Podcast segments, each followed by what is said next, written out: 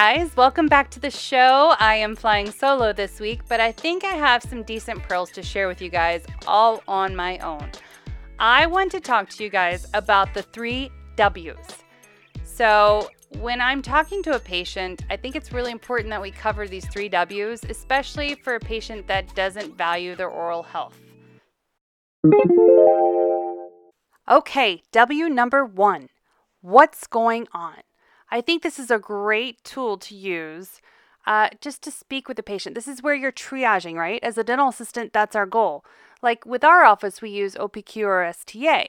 So it basically, every letter has a check, you know, pain level. When did it start? Is it uh, radiating elsewhere? Are there associated symptoms? Where is it specifically in the mouth? Uh, these are really important questions that your dentist is going to want to know to to try and diagnose the severity of the pain. You know, is it just sensitive or is it keeping you up at night? The second W is what can we do? This is after you've taken your radiographs, your CBCT, your IOCs, your intraoral photos, you've done vitality testing, palpation testing. Uh, these are things that you've done in the first W, the triage part, right? So, this is where the dentist gives the patient options. A, we can remove the tooth.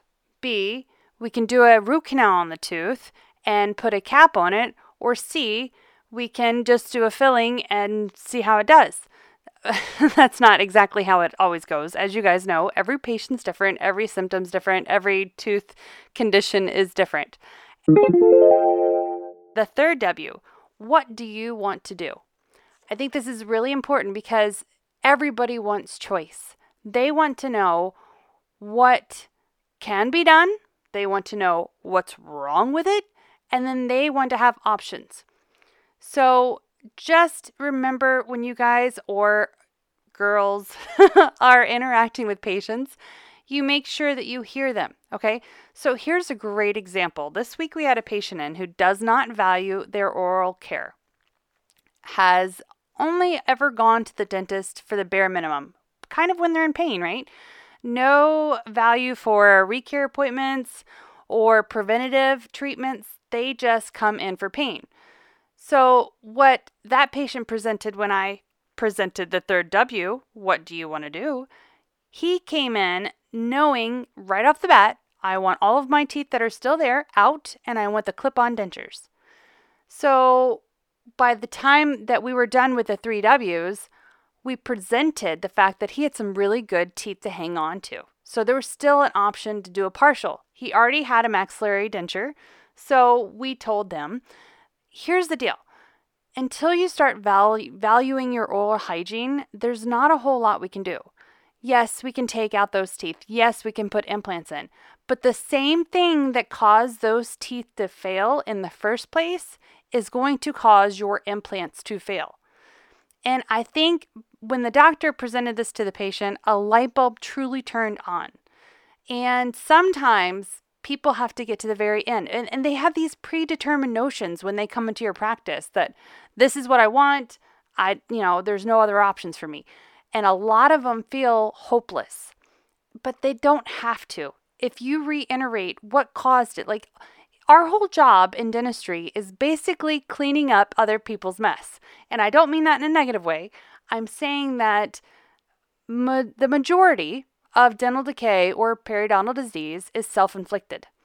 And the minute that you start to educate your patients and you give them real tools with information that they can relate to, it, there's like this beautiful turnover in the brain and they start realizing maybe something they never realized before.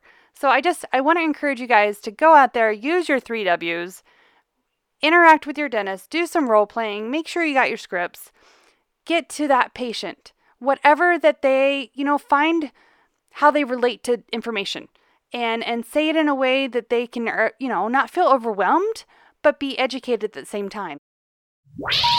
Please hang up and try again. Okay, so I'm going to end this by telling you guys that not everyone is going to connect the dots.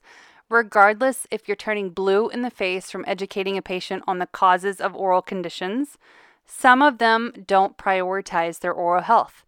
and they'd rather buy a boat than get a full mouth rehab. Or they're they're so used to complaining that you know there's some people in the world that would be lost if they had nothing to complain about. So they use that as a tool to get attention i just want you guys to use this when you get to that patient that no matter what you do you can't communicate with or they don't see the value in it you tell them i can't want it more than you do I can do everything in my possibility um, to tell you why it's happening.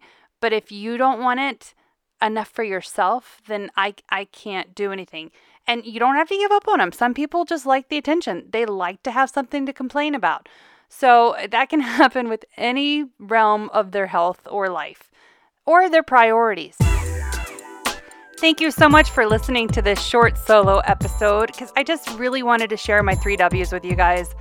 I hope it helps. I hope that you can use it in your practice tomorrow to help you communicate with your patients better, to make sure that you are crossing your T's and dotting your I's. Because at the end of the day, being a rock star dental assistant means thinking outside the box, right? And and like we said before, the minute you decide that this is a career and not a job, you want to polish your skills. You want to be better every day and you feel this drive in your gut to make sure that you are the best of the best. So, until next week, keep on suctioning.